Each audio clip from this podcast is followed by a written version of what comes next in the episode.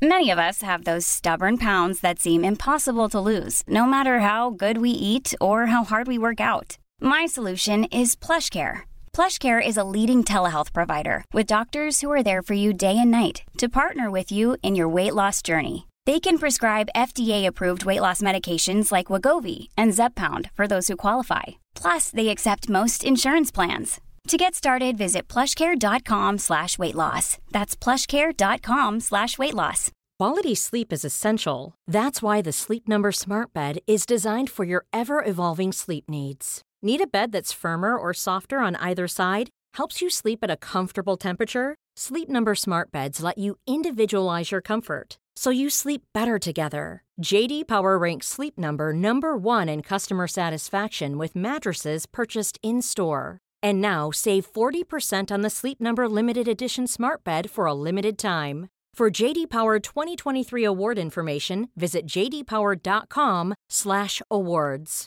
Only at Sleep Number stores or sleepnumber.com.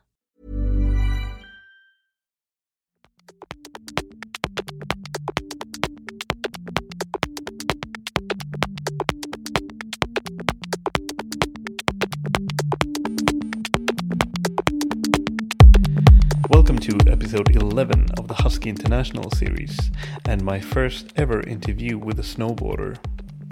Antti Autti is by far one of the most influential snowboarders of his generation, and he is one of two people ever to beat Shaun White in the X Games halfpipe. My name is Magnus Ormestad, and this is the Swedish outdoor podcast Husky. Find out more about the other international episodes and all the Swedish ones at huskypodcast.com. You can also find me on Facebook, Instagram, and Twitter at the handle Husky Podcast. Where is home to you? Home is in Rovaniemi, Finland. I was born there and still live there with my girlfriend. It's easy spot to travel to north from there. We have pretty nice ski resorts nearby in Finland for the early season riding, and then for when the light comes a little bit longer, we can start traveling to the north. Uh, what was it like growing up in, in Rovaniemi? Mm. Because it's, I mean, just to, to be precise, it's very far up north. Yeah, it's right above the Arctic. It's actually Rovaniemi is right at the Arctic Circle, so pretty much we have the Santa Claus village where people go take a tourist photos like they jump over the Arctic Circle, take a photo and go back. That's how it is there. But yeah, it's really nice place to grow up. We have um, lots of uh, sports when you grow up there. Like I was living next to the ski resort, so I, every day after school I would go just snowboarding.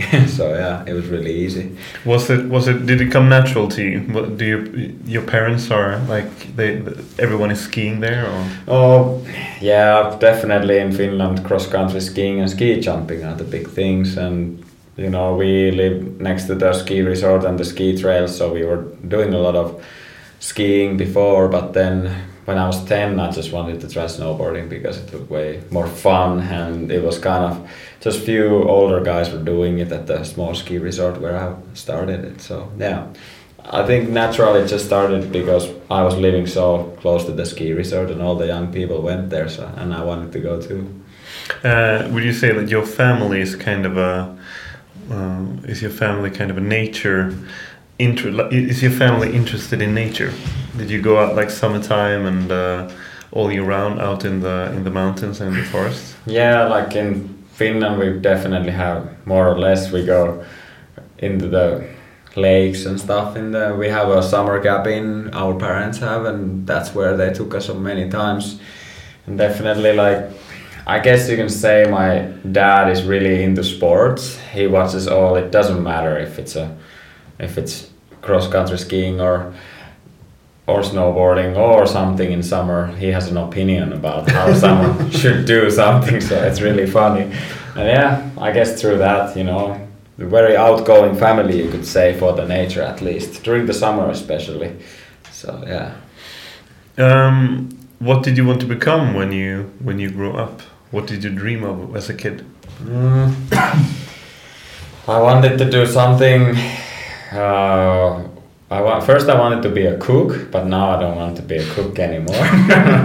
then I wanted to do something with uh, with internet and stuff. And once I started like snowboarding more and started to get better, I was trying to think like maybe this could be the job. So I think after the first time I ever went to do a competition, it was more or less like really like a kickoff for the an eye opener. and trying to achieve the a dream of being professional snowboarder. Uh, do you remember the first time, like the first impression you had of of snowboarding? I do have a really funny one when we went to buy a, my first snowboard. It was like five centimeters longer than I was, and the guy who sold it in the store had it set it up in goofy, which means like the right leg is going in the front, and I, I told him I'm a regular. I need the left leg on front, but he didn't understand, so he just turned the play the bindings 360 and I was riding goofy the whole first day and I thought that this is not the way it's supposed to go and then I accidentally turned and switch and I was able to ride down the whole trail and that was really fun and then it was on second day was way better yeah. yeah. Um, but you said you you, um, you participated in a contest quite early. Yeah, I did. Uh, I think the first contest I ever did was probably at the local mountain around when I was 11. But on uh, when I was 13, I went to first like Finnish national cups and stuff, and then I was in the junior uh, national team since I was 14 years old, and from there on, like they helped me a lot, like to get better in snowboarding and stuff, especially in pipe riding. But that was that was um, the thing, like uh, half pipe. That was the the main riding you were doing. Yeah, well, I was doing all kinds of riding. Like in my home resort, there was no jumps or pipes that much, so we were building our things, and then we were just shaping pipes by hand and stuff like this. So it was just naturally came to me to ride in the pipe because I like riding transition, and then a lot of better riders that who I look up to still and they they were riding pipe. So it was like everybody's riding half pipe and that's the thing. So I wanted to ride pipe as well. And it was really easy for me to adapt to that. It was there was a lot of people who to look up. Because that was in the like early ni- mid 90s or early 90s. Mm, it's like early 2000 you Okay, okay, okay, Yeah, okay. I started riding 1995 so I think 2001 was the first year when I went to World Cup and stuff. So Mm. yeah because in the 90s I remember the like the Finnish riders were like outstanding when it came to halfpipe and I remember this interview with there was one rider I totally forgot who it was but he said like well in Finland we don't have that many big mountains and the snow isn't always that good so we have Yeah. like icy icy ha- half we have uh, icy half pipes and that's Yeah. what we that's what we ride and, and everyone was like jumping so high and like Yeah. uh, so that was would you uh, would you say how would you say that the Finnish snowboard scene what was like when you started what is it? Yeah, it was pretty much as you described it. I think um, I grew up watching a lot of riders who come from the era with Terje Haakonsen and Ingemar Backman, and it was all about transition riding. And I think more or less riding pipe was the thing how you would actually develop your skill of for all around snowboarding because it will help you ride really well in the with your edge and control your board and. Um, I think that uh, definitely, like looking up to these guys, really lead me to what I am right now with my snowboarding too. But just changing a lot now. The pipes are so much bigger, and there's not too many pipes like this up north anymore. So people just go ride jumps more and more, and there's nothing bad about that. But I think for overall free riding and stuff, having a background as a pipe rider helps a lot. good for the technique and the uh, balance and everything I guess Yeah, I think it's really good for your for your riding and for your eye because the way you look at the mountain is that you're trying to find these transitions where to do a turn or where to do an air rather than finding a roller where you can build a jump. So it's more or less just trying to ride as much natural terrain as you can when you go in the mountains and pipe riding is like that you know you have to be able to handle the transition down low and that's how it is in the mountains to how to ride the line really nicely or how to jump into a gully really nice way and keep your flow going and that's really is the same feeling as you can get in the pipe in the, one of the best days you know uh, was it always natural for you to kind of dedicate yourself to this to this dream of becoming a pro snowboarder did your family did your parents like support you yeah the, my dad and my mom really supported me to do whatever I wanted. Like if I like something, they were like giving me one hundred percent support for sure. But sure, like I don't know, I I never really thought that. Like it was in my mind, like I want to be a professional snowboarder, and I didn't really. Then after that, after the thought came into my mind, I just put the school aside, kind of, and I did really bad in school because of that, for sure. and that was a big deal. Of course, we had to do some little conversations with my parents about that. There's no problem with that, but for sure for snowboarding itself, it they already always gave me the one hundred percent like you should do it if you like it, you know. As a kid, did you uh, did you dream of adventures? I definitely. It's funny the how you first you dream about going to contest and then you go to contest then you dream about winning the contest and then you dream about going to the to the world cups and that's how it goes and then when you go to the world cups and you go to the invitational contests you might start feeling like i'd like to go to the mountains and do what these guys do and you know it just evolves and it's funny to see like I'm getting every year getting a little bit older and thinking like ah this could be another cool adventure to do and you know it's it's definitely not about so much anymore about how successful you can be in one day. It's more about how good the trip is going to be and stuff so that that's a big big factor too like trying to be ready for the changes that the trips will bring you really. Um, what motivated you to uh, to keep riding and keep aiming for those competitions? I think a uh, very important thing is that where, where I learned to snowboard and snowboarded, there was not too many riders who were in the same age as me, so we didn't really see too many tricks.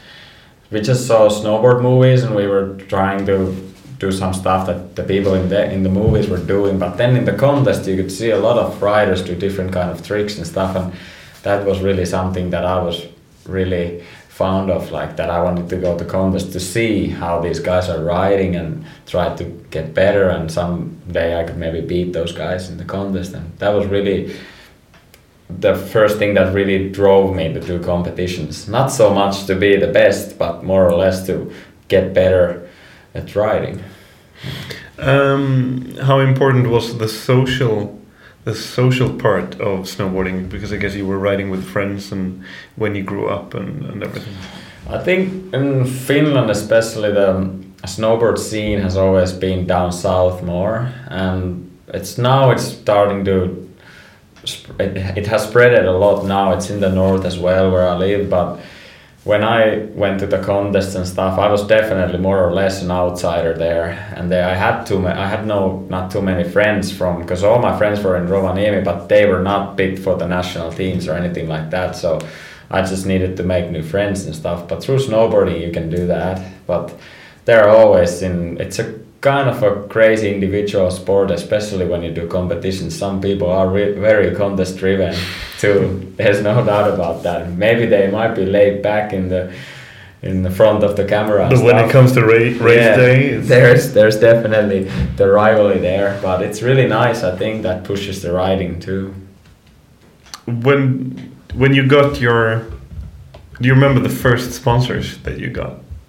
Yeah, I got um, the distributor from Dakine and um, Lamar and Flow bindings back in the days. I'm Billabong Clothing. They he um, he hooked me up with some stuff and my dad was kind of taking care of it because I was too shy to talk to a sponsor, of course. But yeah, through him we I got like introduced to um, to the companies and I did some stuff for them as a junior and then I was I rode for Billabong over uh, over a decade after that. So yeah, it's a long time, and yeah, there's a big. It was a big help from this guy Jari Laakso from Turku actually, and he's he's been pushing a lot of Finnish riders out to the world and to make their names. So it's been good. Um, because these like the first taking the first first steps into the pro life. Mm. Um, did it feel like unreal at the time as it happened, or were you like, well, of course I'm getting sponsored because I'm because I'm good at it? Did you did you? It felt like a really a big dream come true when I actually got enough budget to not to ask money from my parents. That was really cool. I think I felt like that was like a game changer for me. Like, but that was when I was maybe 17 years old. So that was really cool. And before that, I was really like kind of I had a little bit of budget. I could do a trip or two, but when I ended up actually getting my first contract where I was able to just go travel and only think about snowboarding, that was a really big thing for me. And that was when you were like 17, you said. Yeah, I did mm-hmm. really well year before, so I was able to travel with the money I won from the World Cups and stuff. So that was really nice. But I couldn't, I didn't really think I'm a professional because I felt like if I win the competition, it doesn't make me a professional. What makes me a professional is when uh, my sponsors actually see me as one and will offer me a budget to do what I really like to do, and then I'm able to focus on getting better. When you, uh, uh, the, where did the budget money end up? What what kind of uh, trips did you did you buy? Where did you go? Uh, we did. Uh, I I went to do a lot of riding in the summer because I wanted to be ready for the for the first contests and stuff. So I rode a lot in Mount Hood, and I rode a lot in the fall time in the glaciers in Europe, which was really nice because then I then I'd never done that before. I was able to ride all year around, and that was super nice. so I did that quite a few years actually, and that was really fun. And that's where I usually used most of my money, just trying to get better at snowboarding and to do those trips. And I think I'm still on the same journey. I'm just doing trips differently now. The never-ending winter. Yeah, yeah. like, yeah, that's my girlfriend is saying. Like, the season's been long. I'm like, yeah, it's not done yet. But uh, you were picked for uh, Finland's national team yeah.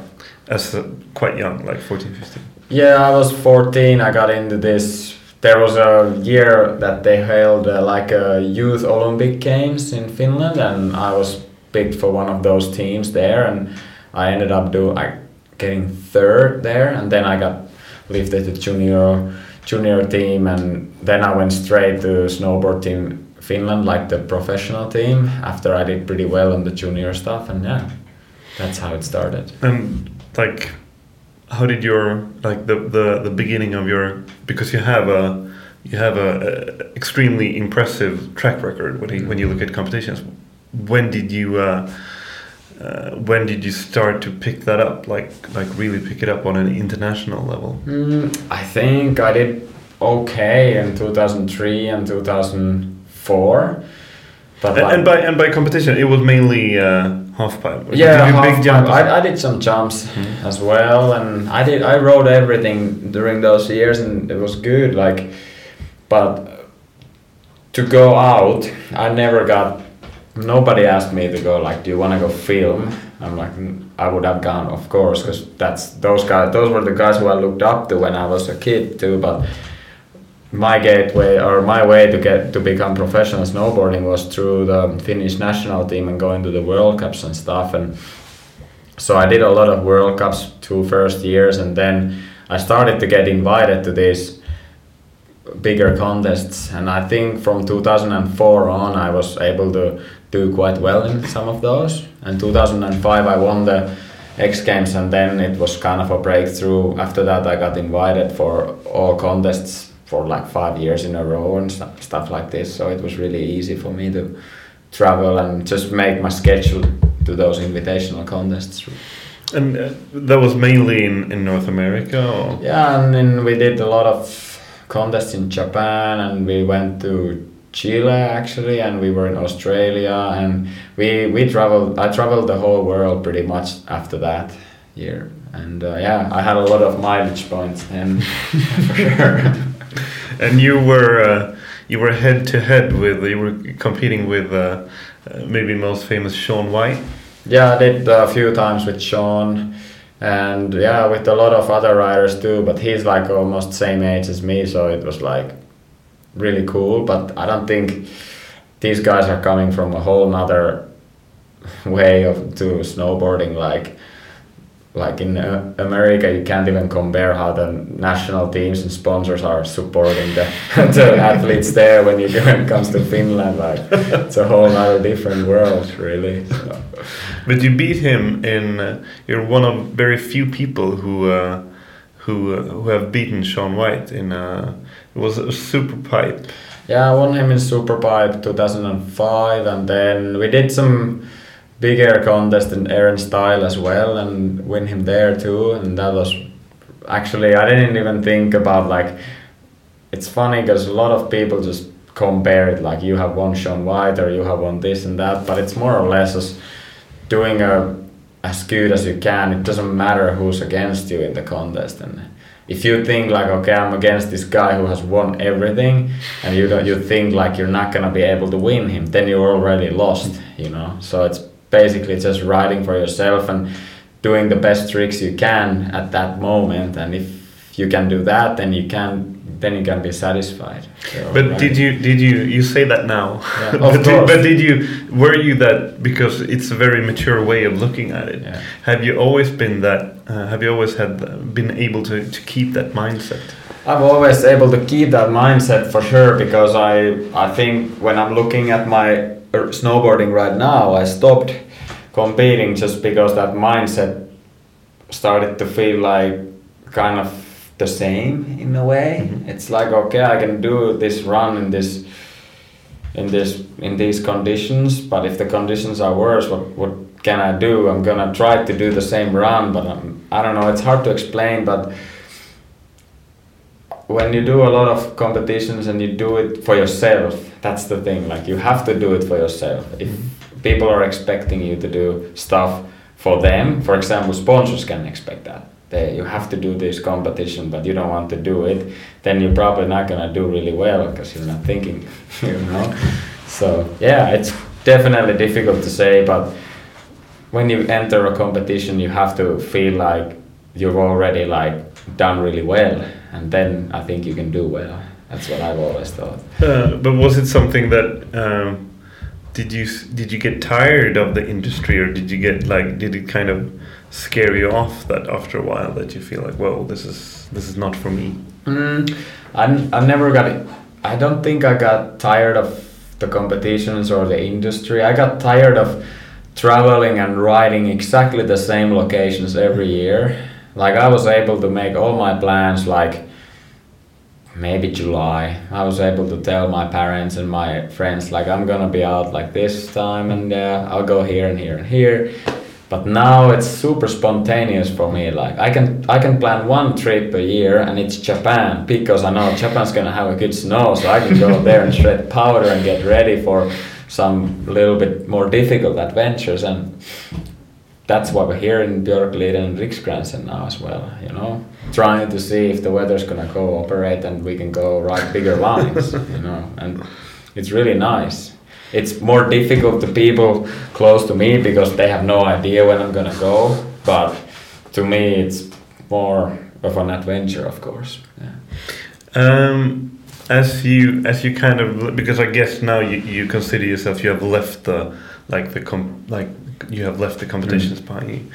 Uh, did you feel that you kind of changed culture as you got into the backcountry, or did you uh, did you bring something like? I think I've definitely brought the professionalism for sure from the contests and the fact that I want to get stuff done is mm. something that really drives me but what I didn't have is patience, and here you can learn that. I didn't have waiting any, for the wind. I didn't have that patience. Like I knew, like in the contests, if it's a bad weather, you're gonna do the contest because it's set. There are TV schedules. There are all these things, the factors, and it's gonna go down. If the if the conditions would be gusty winds, they might postpone it a little bit. But if there's a little chance for a contest, they're gonna hold it. But here, it's like if it's not good conditions, you cannot go because it's the mother nature really like, and you cannot play with that too much. Not even ESPN can. No, no, no. That's just how it is, and I like that because that that is also something that I think that they don't teach you when you become a professional or when you go to national teams. It's like that is a mental game you have to learn really. So, yeah. Um, did you have a, a certain place, like a certain trip or moment when you uh, when you discovered something new with the with the backcountry, uh, uh, like the, the the stuff that you're doing now?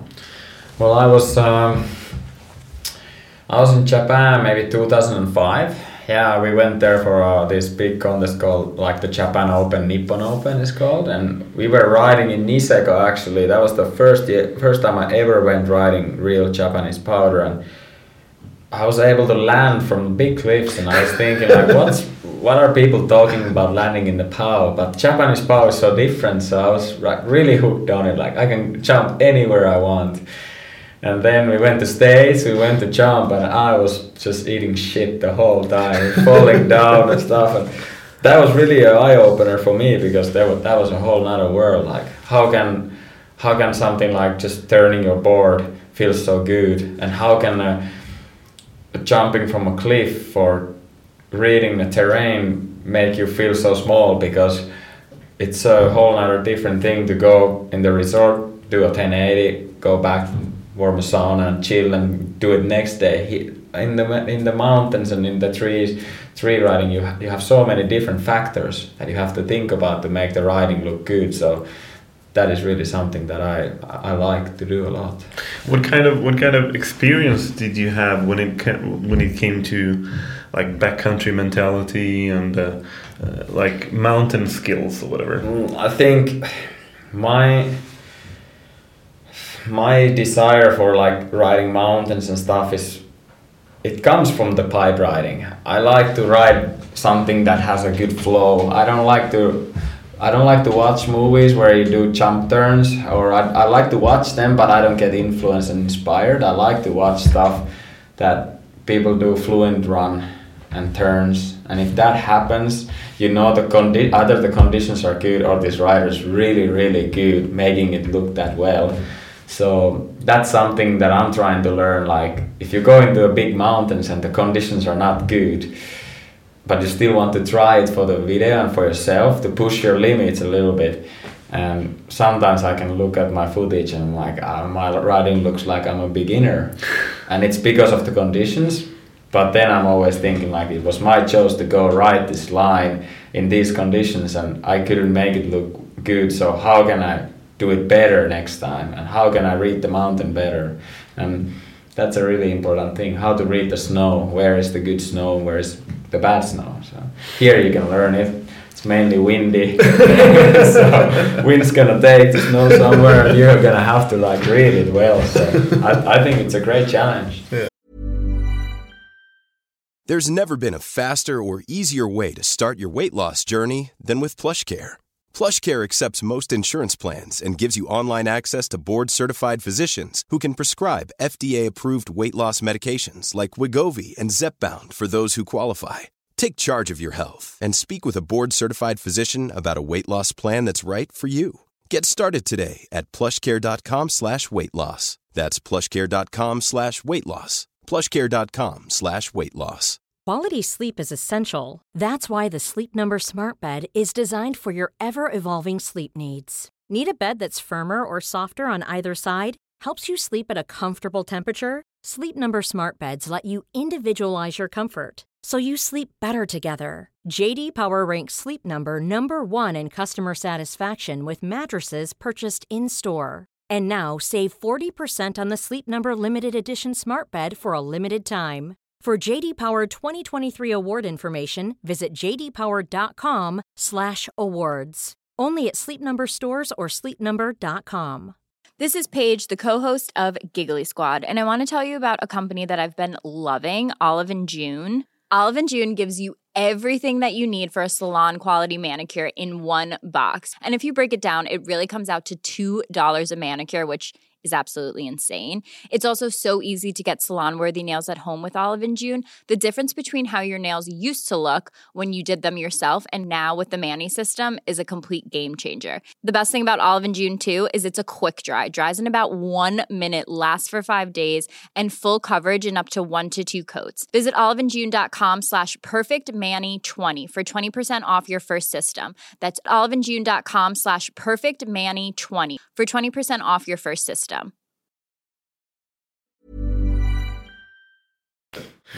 Um, how did you go about like approach, approaching this? Because in 2005 you're in Japan discovering this this like this powder. Um, did you at some point set like a like a plan for yourself? Like okay, now I want to. When like by the way, when did you make your own movie? Like when did you start uh, shooting movies? Well, we did like 2010. I we established like that I'm gonna start moving towards like backcountry. We're gonna start doing little webisodes, and we did few of them. I was doing just more or less learning and stuff. And then 2011 we did the first movie with my filmer Teemu Lahtinen, and from there on we've been just trying to take it step by step. It, it's it's been more or less like okay, you're a freestyle background snowboarder, so you will go there, you will do jumps and stuff. But then at the end of the day, I'm like. I don't really think I like to shovel so much. so, so it's more or less like do people ex- you're battling with this idea that people expect me to do tricks Mm. But what if I'm expecting myself, what do I like to do? And it's like battling with these things, and you're talking with your sponsors, and they're like, you maybe do a couple tricks? It would be cool. Like, okay, if we find a spot. But now I'm just more or less like, no, I'm not gonna take out my shovel anymore. not, not for a long time at least. also, guides in the mountains, they respect me way more now because I don't dig any jumps anymore. the cliche snowboarder, always like with a shovel. Yeah, I don't think I, yeah, I don't think we we would like to put any budget for the heliboarding or riding lines if we would actually stop and start building a jump. So. Um, that inspiration that drives you, drives you now in your like backcountry direction is it a like internal inspiration that you get like from from what you want to achieve and what you want to create or yeah. is it do you also is it also important with inspiration from for instance movies and, uh, and colleagues and friends and yeah i think i get this from the movies still i'm really watching a lot of snowboard movies but now i'm looking when I'm watching the movies, I'm looking more of a story. It's just me getting older. I think I want to have a story behind why why is this guy doing that kind of stuff and crazy line riding needs to have a story or natural airs need to have a story. It's like so much better, I think.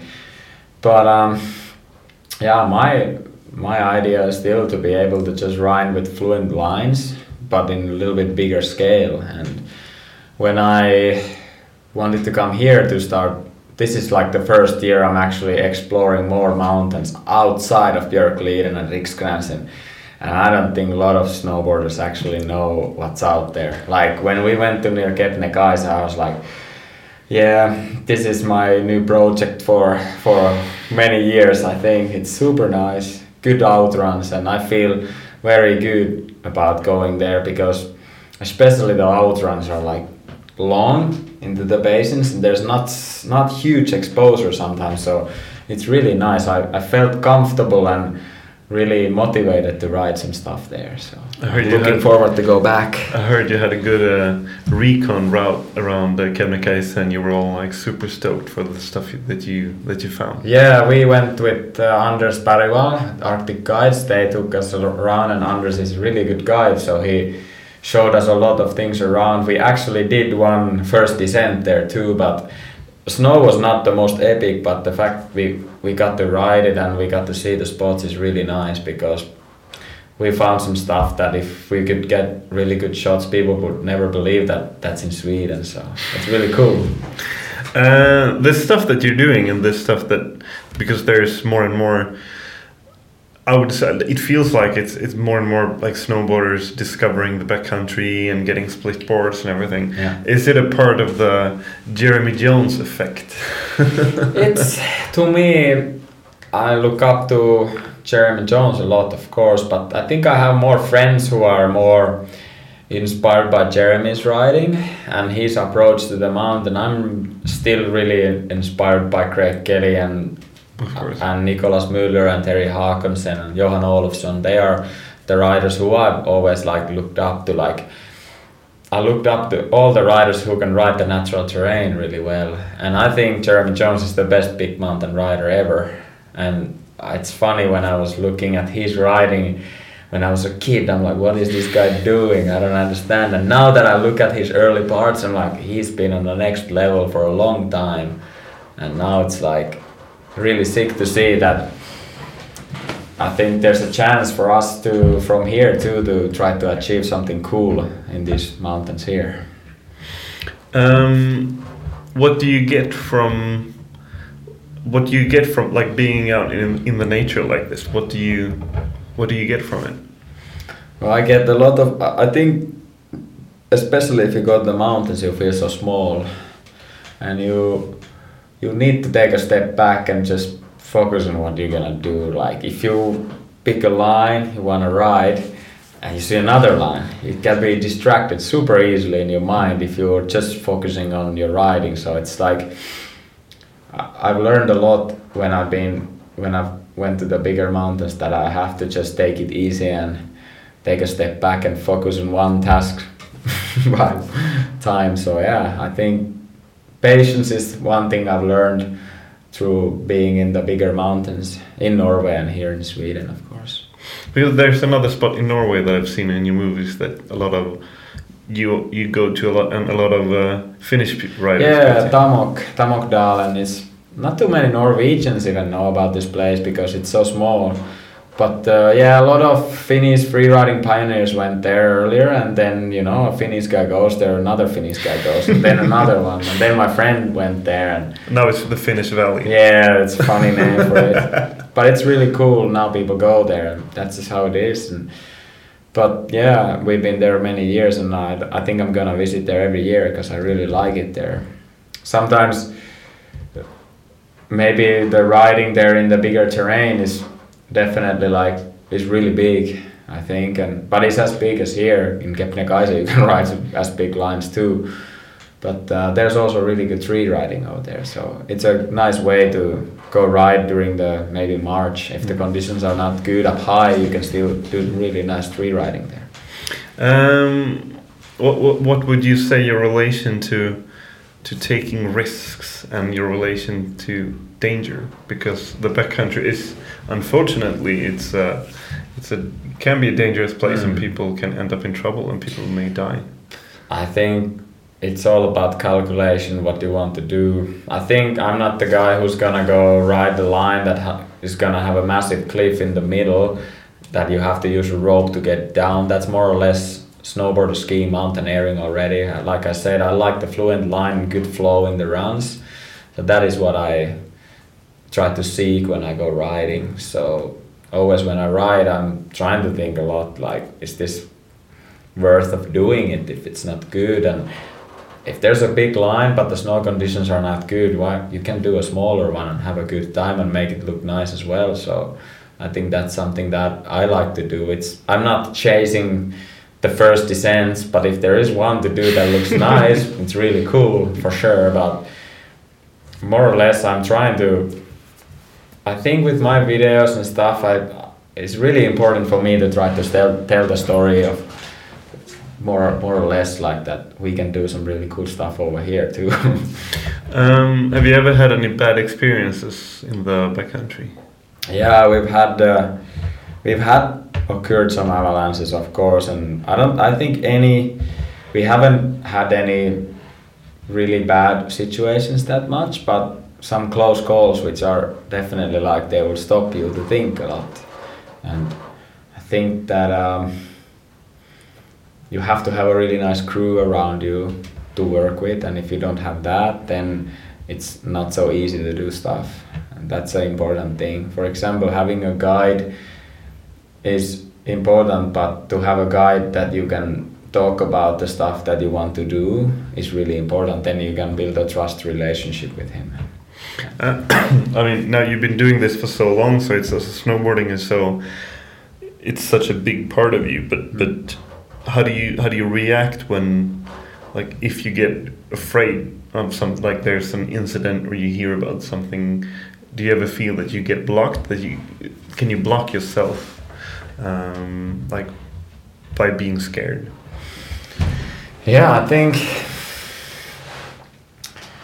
I've been fortunate enough that none of my close friends have not been hurt really badly or like this. But I think when you heard someone getting killed or hurt, it always stops you a bit and you start thinking about like what happened. But to me, it's more or less it's about trying to investigate the fact that behind the the the things behind what happened is important to understand because I think a lot of times people get scared of the mountains and the lines you ride in the video because they don't understand the facts that are around it, you know. And then at the end of the day, if you get hurt in the mountains by riding or hiking, it is your your decision that you will make, you know. And it is a sad thing, but it's your your desire and your you are wanting to go into the mountains. So it's you know it's kind of a your lifestyle and something that you really like to do. So you make the decision and this is something you have to live with you know. Uh, what would you say your uh, your strengths as a snowboarder is? Mm. no i think i like i am very motivated I am very sometimes I'm maybe too motivated to my friends that it can be overwhelming sometimes. But uh, I'm very motivated to do stuff because I know like in my point of view in Finland there's been a lot of good writers but they have not been able to tell the story of like to go to the mountains and stuff and I think that is something that motivates me still I want I would like to after I'm done with professional snowboarding, I'd like to leave something behind in the videos that we've done in the future too, that people could like get inspired to leave their local ski resort and go actually ride into the trees next door and hike a little bit because that's actually pretty fun. but that's a that's an interesting uh, thing, and because I'm thinking like if you. Uh, if you are producing, you're planning and you're producing movies. Um, do you ever feel that you need to balance like uh, because you want to inspire people mm. uh, but also you want to i guess you want to create something that people can relate to yeah and uh, when it comes to choosing terrain to film in for instance because yeah. of course it's it's easy i mean quote unquote to, to, to go to alaska and make a yeah. make a good movie but maybe it's more difficult to, to do it in a smaller resort or like smaller terrain kind of uh, do, do you do you sometimes you want to because you you tell you want to tell a story. Uh, is it important for you to, to make something that people like normal people people with a normal budget can relate to? I think it's important to have both sides in the in the edits and the videos because it's really hard for people to relate to a big line if you don't have story behind it. If you have a story for example like you've been looking at this photo or you wanted to really go there and, and you tell how you're gonna do it and how you you explain before you're gonna even do it and then if you're suc- successful with it then it's easy to under- easier to understand like okay why is he doing it and why did, why did he do it?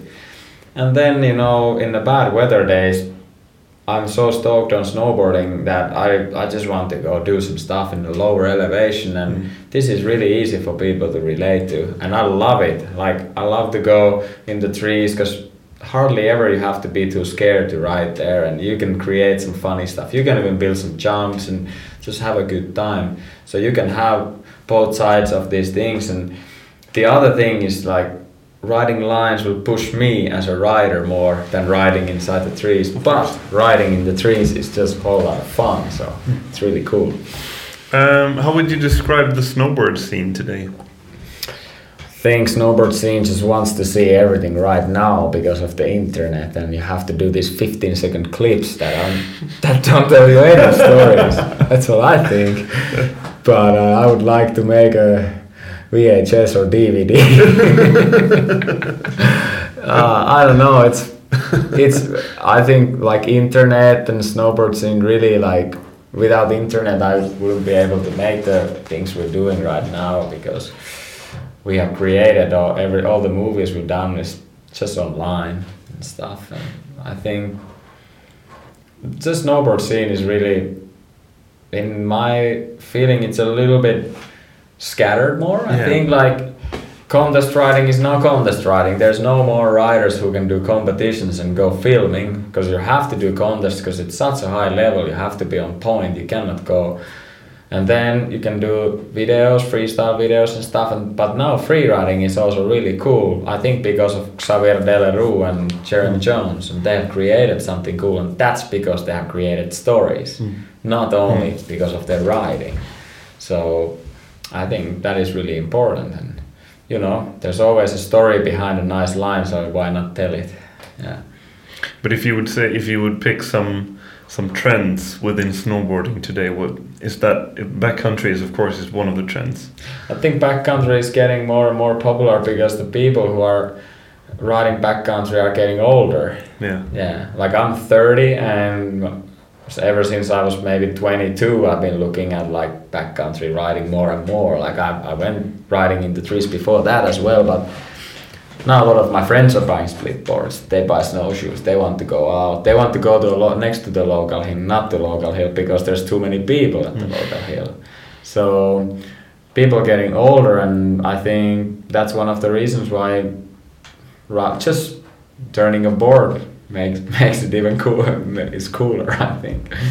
Um, you travel a lot Hmm. every year. How how important is traveling to you? It is very important. I think now traveling is kind of part of me. I like to travel. I, I can see it in my crew many times that they are getting tired when I'm still like, I have no problem. I feel like I, I could just stay longer and longer. And it's just, I think it's just been part of me uh, ever since I became professional snowboarder. So it's really important for me to be able to travel. And I think I'm gonna travel even though I'm not professional snowboarder you know i think but here coming here from rovaniemi is so easy so hmm. it's very nice for me to know that i can stay home look at the weather and when the weather starts looking okay you can you can come here for a few days and make it happen here so Do you know? Do you like, in general, how many days every year you spend on the road? I, I never counted, but um, this this type of riding we do now and filming is more or less we do a longer trips. Like for example, Japan. I don't want to go there for a week because it's such a short The amount time of time. right. So I think, or if you'd go to stage, you'd want to stay a little bit longer just because it takes time to get stuff done in the backcountry as well. So. Uh, how do you spend uh, when when you experience summer? How do you spend? Uh, is is it tough to say goodbye to winter? it's- Can, can can you relax in the summer? It's tough for me to say goodbye to winter and spring. I like to snowboard as long as there is snow, and I think after season you always have like this two week period of like, oh, what should I do? What should I do? Where should I go? Should I start planning something? But then I'm lucky to have my girlfriend and my parents saying to me like, Antti you gotta stop it. Like you gotta chill, and it's good way because now I now you now I'm starting to notice the pattern. Like after the season, I'm think I'm still my mind is so much in the season and the winter that it takes a few couple weeks to let it settle but it's all good i think it's just part of what i do really so You are an uh, ambassador and a friend for uh, Björkliden at Riksgränsen now. Uh, do you remember the first time when you came here?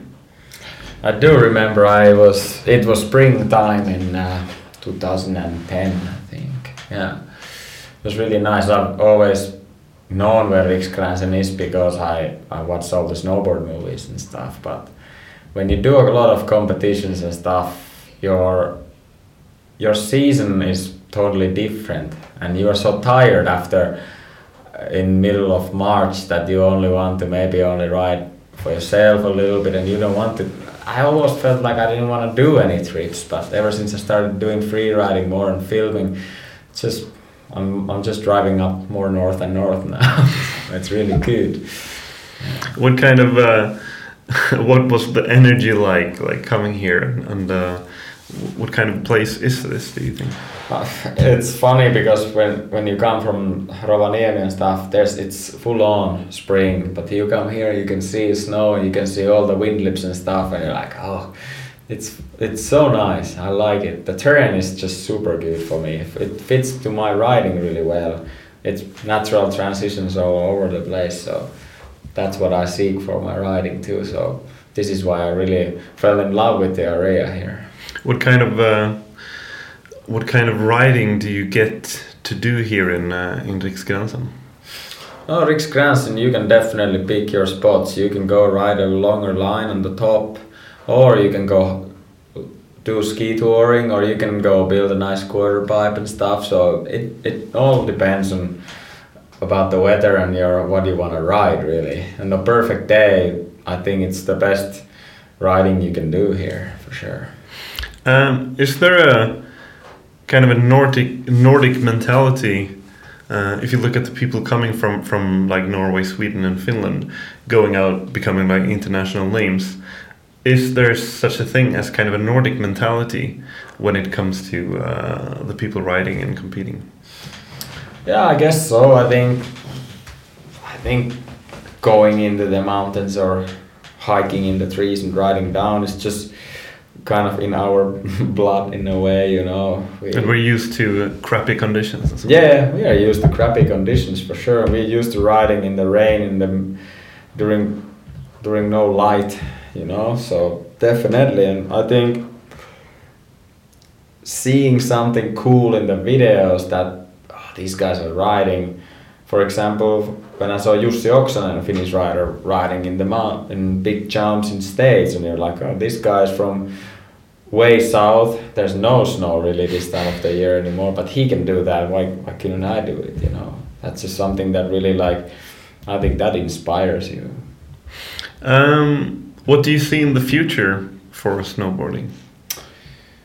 Hard to say. The snowboarding has the scene hasn't really been selling that well lately. I think it's been a really struggle for snowboard industry for a long time. But I I, I heard that there's some light at the end of the tunnel now, so I think it's good. And I think for free riding wise, I think there's a big bigger almost I can say market or something that I can see at least in Finland I can see like that people are getting super into free riding now and it's really cool to see that so I have I hope that our movies have helped in that in some way because I can see a lot of people that I don't really know sending me Facebook messages and asking about these spots in areas in Japan and Tamok and I'm like, whoa, this is pretty cool that you're actually going there, your little park rat, you know. so I like that. yeah. yeah. Uh, is it important to inspire people like that? I think so. I think if you're a professional snowboarder, you and you do videos, it needs to be somehow inspiring. It can be inspiring with tricks. It can be inspiring with with stories you wanna tell to the people and. I have a feeling that my videos and the stuff we want to do now is going towards the stories more and I like that because a lot of people are doing the of course I want to inspire with it, with my writing but I don't want to be the writer who does the same tricks all over again or same lines all over again. So it's just more or less to me it's really important to tell the really nice story as well in the future. What do you see in uh, what do you see in your future? I hope to be professional snowboarder as long as I can, and I'd like to explore more mountains here. I, I feel like that's really important thing, and it's important because there are maybe there's Alaska, there is Japan, you know, for different kind of riding, and every everybody goes there for a reason. But why shouldn't people come here and also surrounding areas here because it's really special too, different kind of special. So, and it's close to home, so it's important for me. What do you know now that you didn't know when you were 18? I know that uh, there are.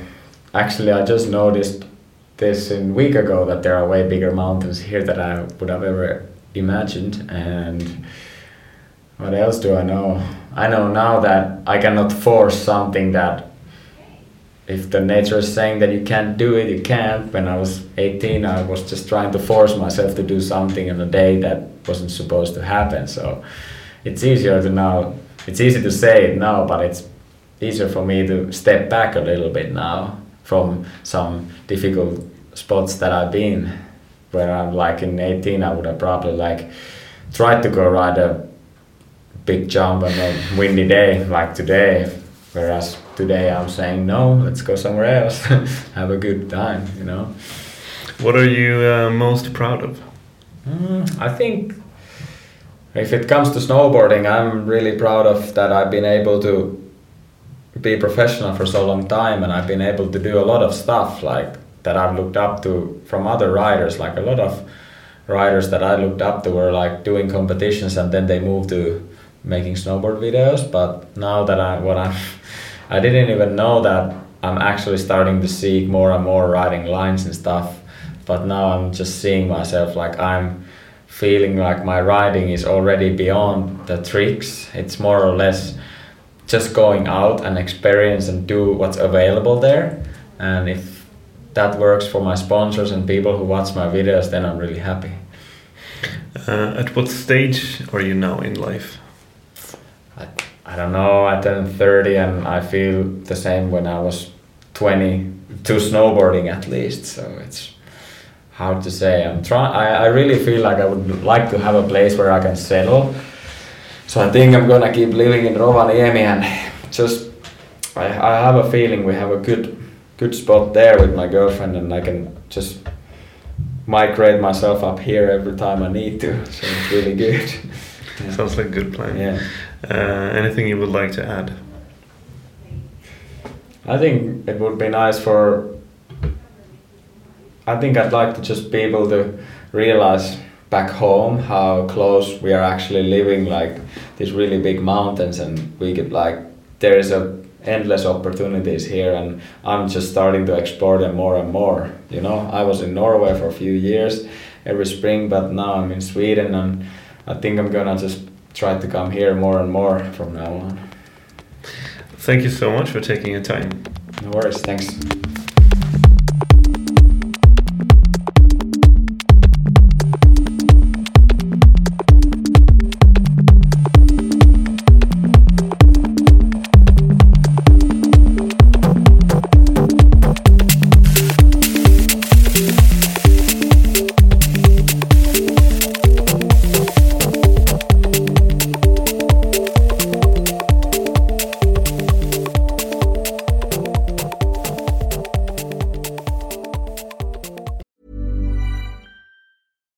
Fact a crocodile can't stick out its tongue. Also, you can get health insurance for a month or just under a year in some states. United Healthcare short term insurance plans, underwritten by Golden Rule Insurance Company, offer flexible, budget friendly coverage for you. Learn more at uh1.com. Sick of being upsold at gyms? My guy, you're currently a base member. For $90 more, I can upgrade you to our Shred membership. For 130 more, you'll be a Swole member. And for just $300 more, you'll reach Sweat Platinum. At Planet Fitness, you'll get energy without the upsell. Never pushy, always free fitness training and equipment for every workout. It's fitness that fits your budget. Join Planet Fitness for just $1 down and $10 a month. Cancel anytime. Deal ends Friday, May 10th. See Home Club for details.